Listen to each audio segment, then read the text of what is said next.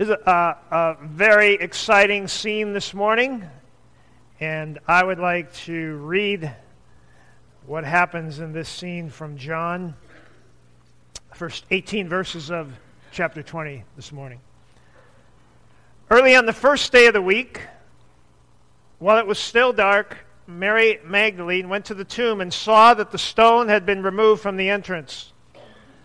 So she came running to Simon Peter and the other disciple, the one Jesus loved, and said, They've taken the Lord out of the tomb and we don't know where they put him.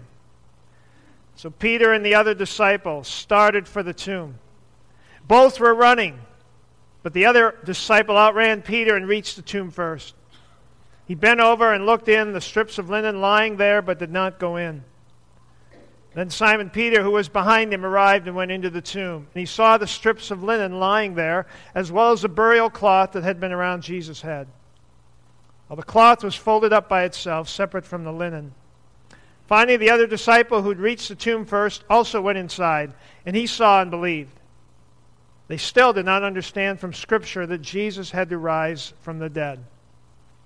Then the disciples went back to their homes, but Mary stood outside the tomb crying. And as she wept, she bent over to look into the tomb and saw two angels in white seated where Jesus' body had been, one at the head, the other at the foot. And they asked her, Woman, why are you crying? They've taken my Lord away, she said, and I don't know where they put him. At this, she turned around and saw Jesus standing there, but she did not realize that it was Jesus. Woman, he said, why are you crying? Who is it that you are looking for? Thinking it was the gardener, she said, Sir, if you've carried him away, tell me where you have put him, and I will get him. And Jesus said to her, Mary. And she turned him and cried out in Aramaic, Rabboni, which means teacher. And Jesus said, Do not hold on to me, for I have not yet returned to the Father. Go instead to my brothers and tell them, I am returning to my Father and your Father, to my God and your God. And Mary Magdalene went to the disciples with the news I have seen the Lord. And she told them that he had said these things to her. It's an amazing story. Not everyone today believes that story. A couple paragraphs from Steve Siebold, one of the editors for Huffington Post. He writes this next Easter, when more people pack churches around the country than any other Sunday to hear the story of Easter, we should all take time to examine both the story of Jesus and evolution through the eyes of objective reality. In other words, put your emotions on the shelf and look at the facts through critical thinking. The majority of scientists believe in evolution. And an even more staggering statistic, according to a recent Gallup poll, is that only 16% of Americans believe in an evolution that is unguided by God. Why do so many people reject the evidence? The answer is simple. The promise of eternal life that's written in the Bible that neither you and I can prove to be true. Not a bad product to be selling. Who wouldn't want to believe you're going to live forever in a mansion in the sky as opposed to darkness after death? Who doesn't want to be reunited with loved ones in the afterlife? Religion markets a more attractive project or product, and that's the reason that it sells.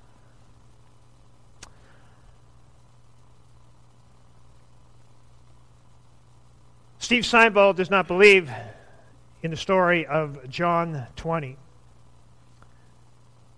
There are over a billion people on this planet that would disagree with him that believe in the resurrection. Actually, about 65% of all Americans believe in the resurrection of Jesus Christ when asked.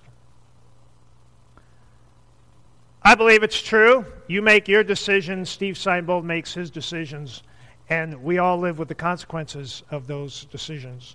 I've been in ministry now 37 years, and I've been a senior pastor for about 30 years. So I have preached about 30 Easter messages. If you put those all together, it would be about the length of three full length novels. So I've gone over this story many, many times, and I have talked about the proofs for this story. Uh, I would just about guarantee you that Steve Siebold from Huffington Post has not taken his own advice in looking at the facts.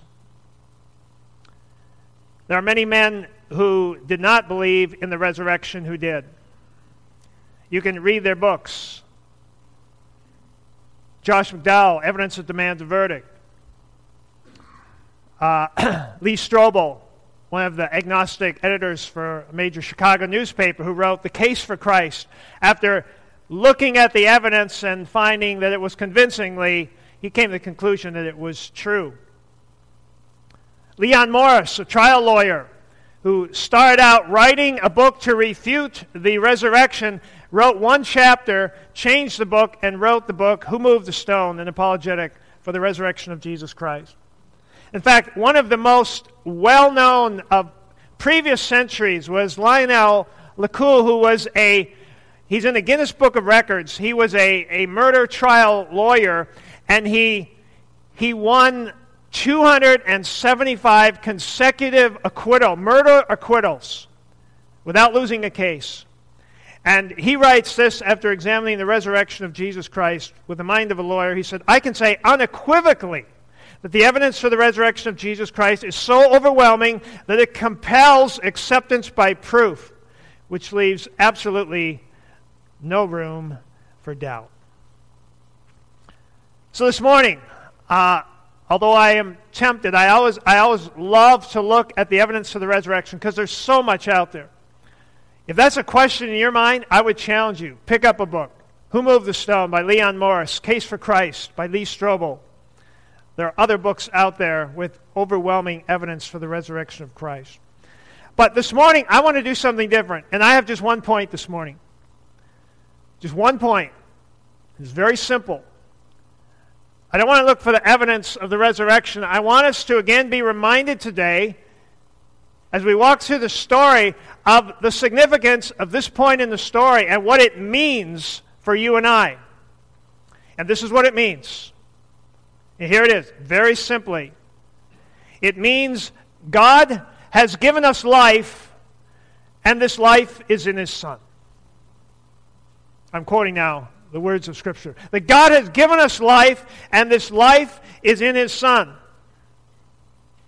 You know what that means? That means if you have the Son, you have the life. And it also means, as the Scripture says, if you do not have the Son, you don't have life. And we call that something. You know what it's called? It's called death. It's called death. And that is a disturbing word. When you look at that word, we all have the same impression of that word. It is a negative word, it's a discouraging word, it's a scary word, but it's a real word. And that word comes up very early in the story. You go all the way back to the very beginning of the story. Everything was wonderful, everything was beautiful, but in verse 17 of chapter 2, God is talking to Adam. He says, You can eat of any tree in the garden, but you must not eat from the tree of the knowledge of good and evil, for when, for when you eat of it,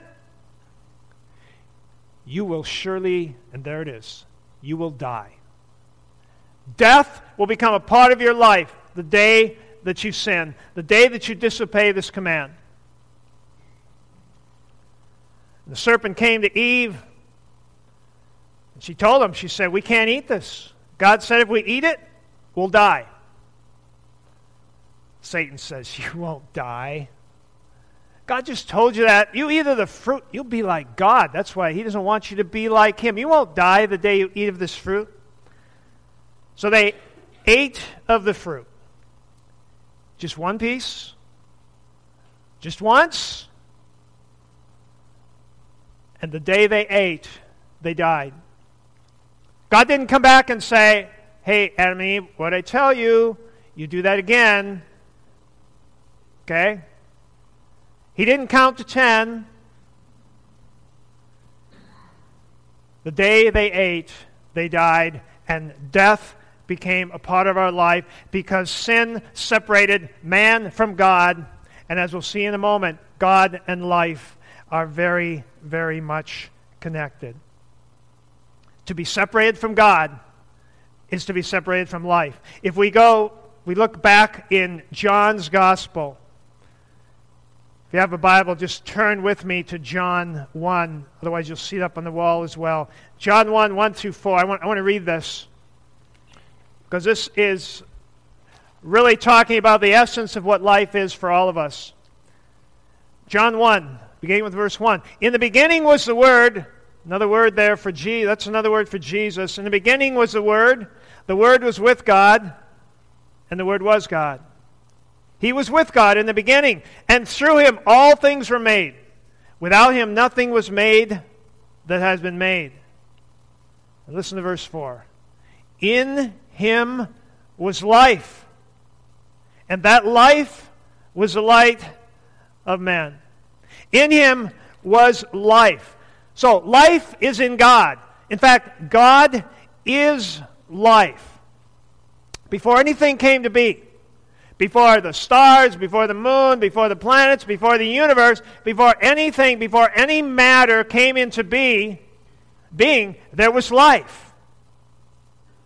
Because God is life. The essence of his being is life. And so Jesus would come and he would say, I'm the way, the truth, I am the life. I am the resurrection and the life. And so I mean, the, the, basic core reality of what we all need, of what, what, what this world is about, is about life. If you don't have life, this is true, isn't it? If you don't have life, it doesn't matter what you have. It doesn't matter how much you own. It doesn't matter how much stuff. It doesn't matter how much matter. If you don't have life, you don't have life. It's as simple as that. I mean, if, your if your daughter calls or your son and says, uh, a fire just burned the house down last night, what's your first question? What did you lose? No, did everybody, is everybody okay?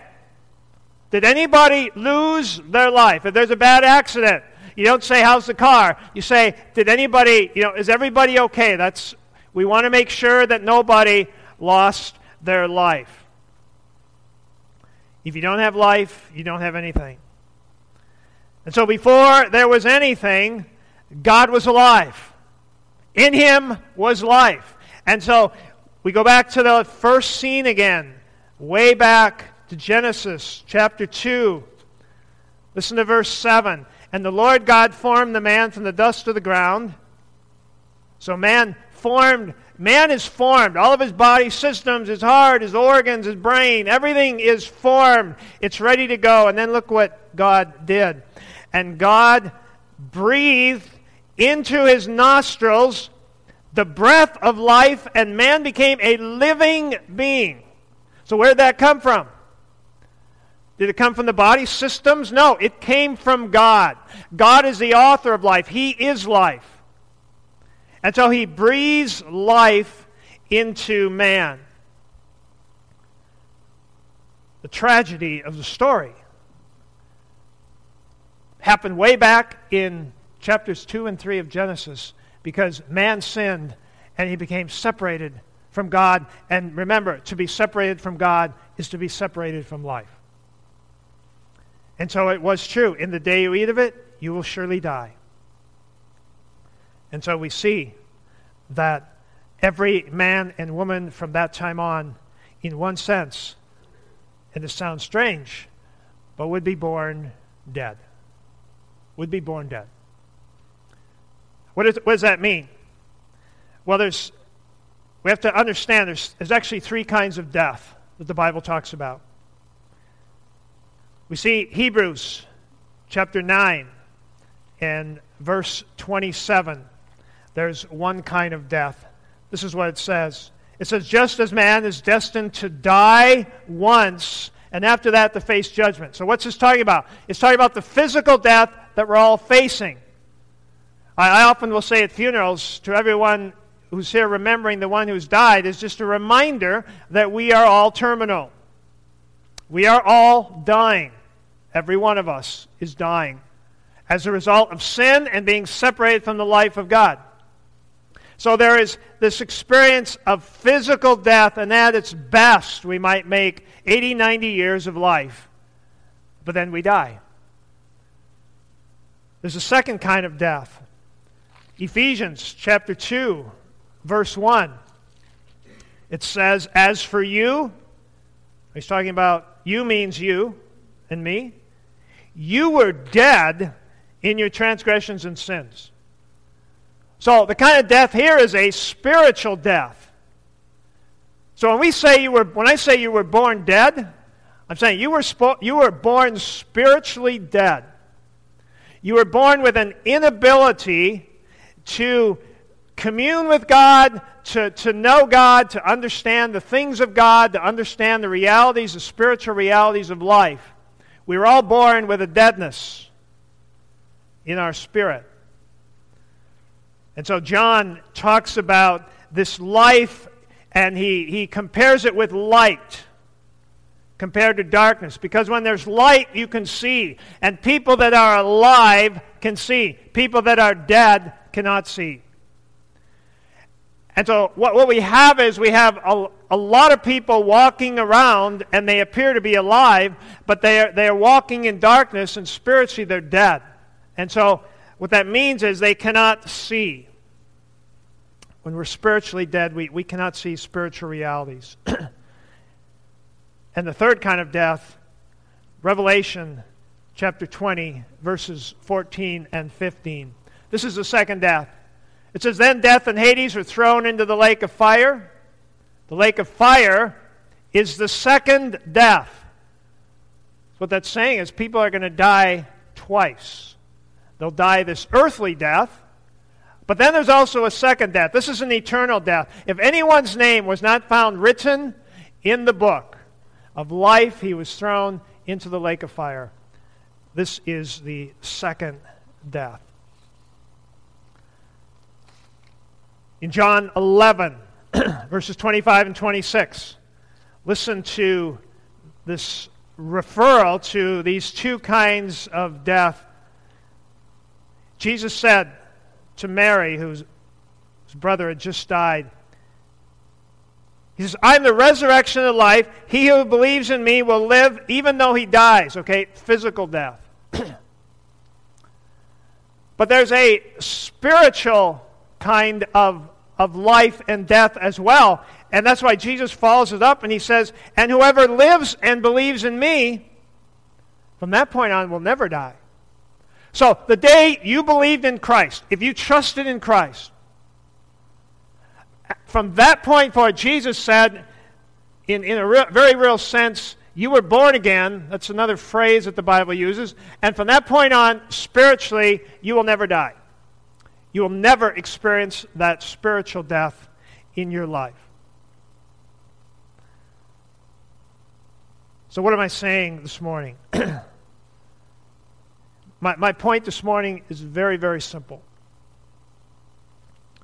What I'm saying is this that your greatest enemy, your greatest enemy is not the IRS or Washington or a person that's making life hard in your life or ISIS or anything else. Your greatest enemy, my greatest enemy, is death. That's an enemy that we all face, face because death can take the most valuable thing away from us. Death is the only thing that can take our life. And we see that death came into the world. Romans 5:17. This is a very this is a very powerful verse. It, it really gives us a big picture look here. But look at what it says. Romans 5:17. For if by the trespass of one man death, and notice the word, death reigned through that one man. That means death rules. And death is ruling in our world, and death, on one level, is ruling in your life because we are all physically dying. We know about this reality. We all live in this reality. By the trespass of Adam, he's talking about death reigned through one man. How much more will those who receive God's abundant provision of grace. This is a picture here of responding to Christ through faith in His grace.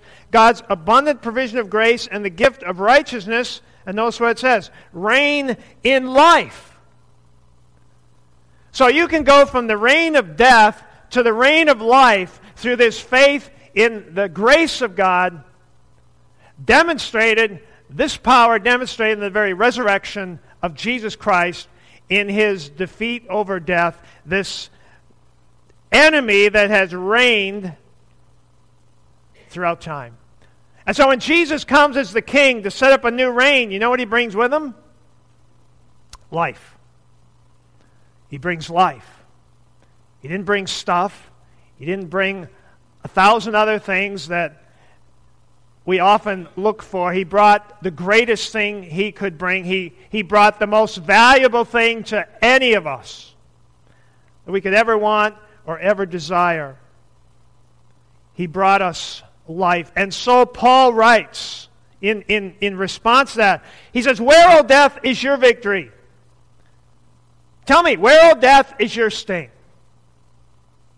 The power of sin is the law, but thanks be to God who gives us victory through our Lord Jesus Christ. Christ comes as king. He comes to win a victory. It wasn't over Rome. It wasn't over a hundred other things. It was victory over death. You know, many of us, I'm, I'm going to guess that the majority of people in this room could probably quote John 3.16 In fact, if you can say it, say it with me. For God so loved the world that he gave his only begotten Son, that whosoever believeth in him should not perish, but have everlasting life. You know, we know that verse, we say it, but do you realize what you just said. That God so loved you that he sent Jesus, that whosoever believes in him will not perish. That's another word for death, but have, listen to the word, everlasting life. Everlasting life. Not compared to everlast batteries.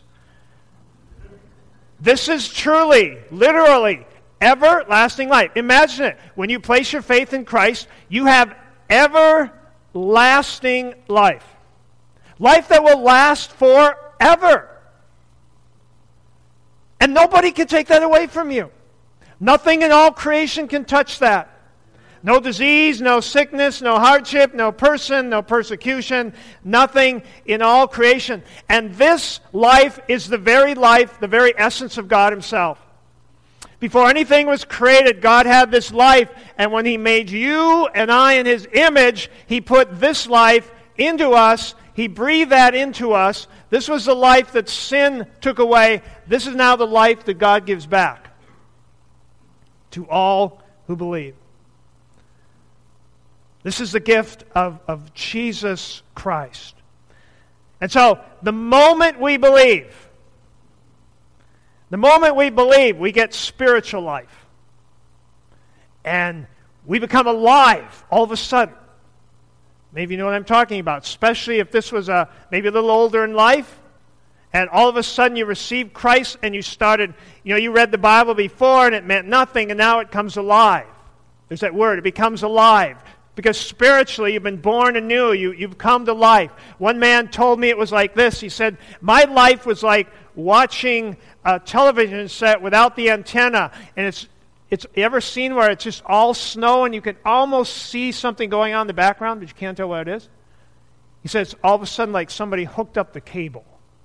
And everything just became crystal clear.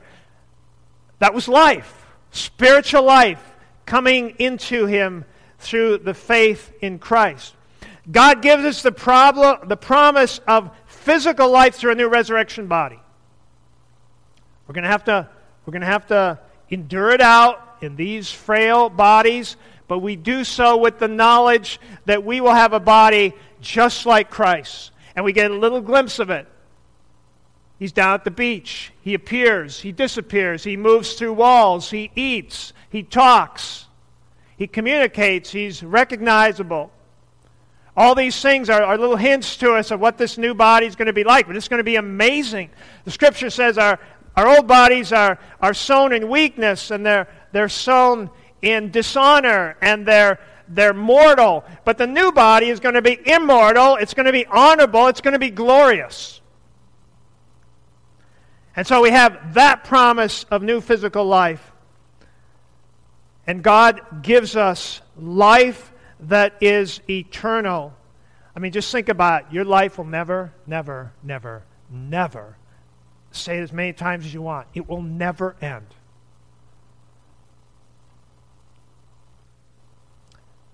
And so Paul writes, I think the sufferings of this present life, he said, put them all on the scale. He says, they're not even worth comparing. Not even worth comparing to the glory that will be revealed. Because in Christ, demonstrated to the power of the resurrection, Christ's defeat of death, God offers us life. So that's what I want you to hear today. That if you have faith in Christ, you have life. And if you do not have faith in Christ, you do not have life. Because this life is in His Son. You know, some of you have lost a spouse, you've lost a child, uh, you've lost a brother, you've lost a sister. And I, I know we use that phrase, and I understand what we're saying. We say, you know, my husband back a few years ago, he, he lost his life. Or my child lost their life in an accident. And, and, and we know what that means, but I just want to remind you that if you're in Christ, you, you can't lose your life. You can't lose your life in Christ. That is the hope of the believer. That is the hope of the Christian. That is why the scripture often doesn't even use the word. It says they, it uses the word sleep.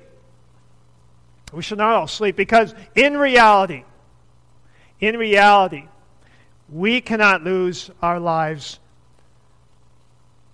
I mean, can you imagine imagine in light of eternity, can you imagine in life that, that never ends how short this life is going to look one day? It's going to look so short. It's, it's, it's, I think it's going to look like almost a moment in time. Just, the Bible says it's like a sigh. A, how long does it take you to sigh?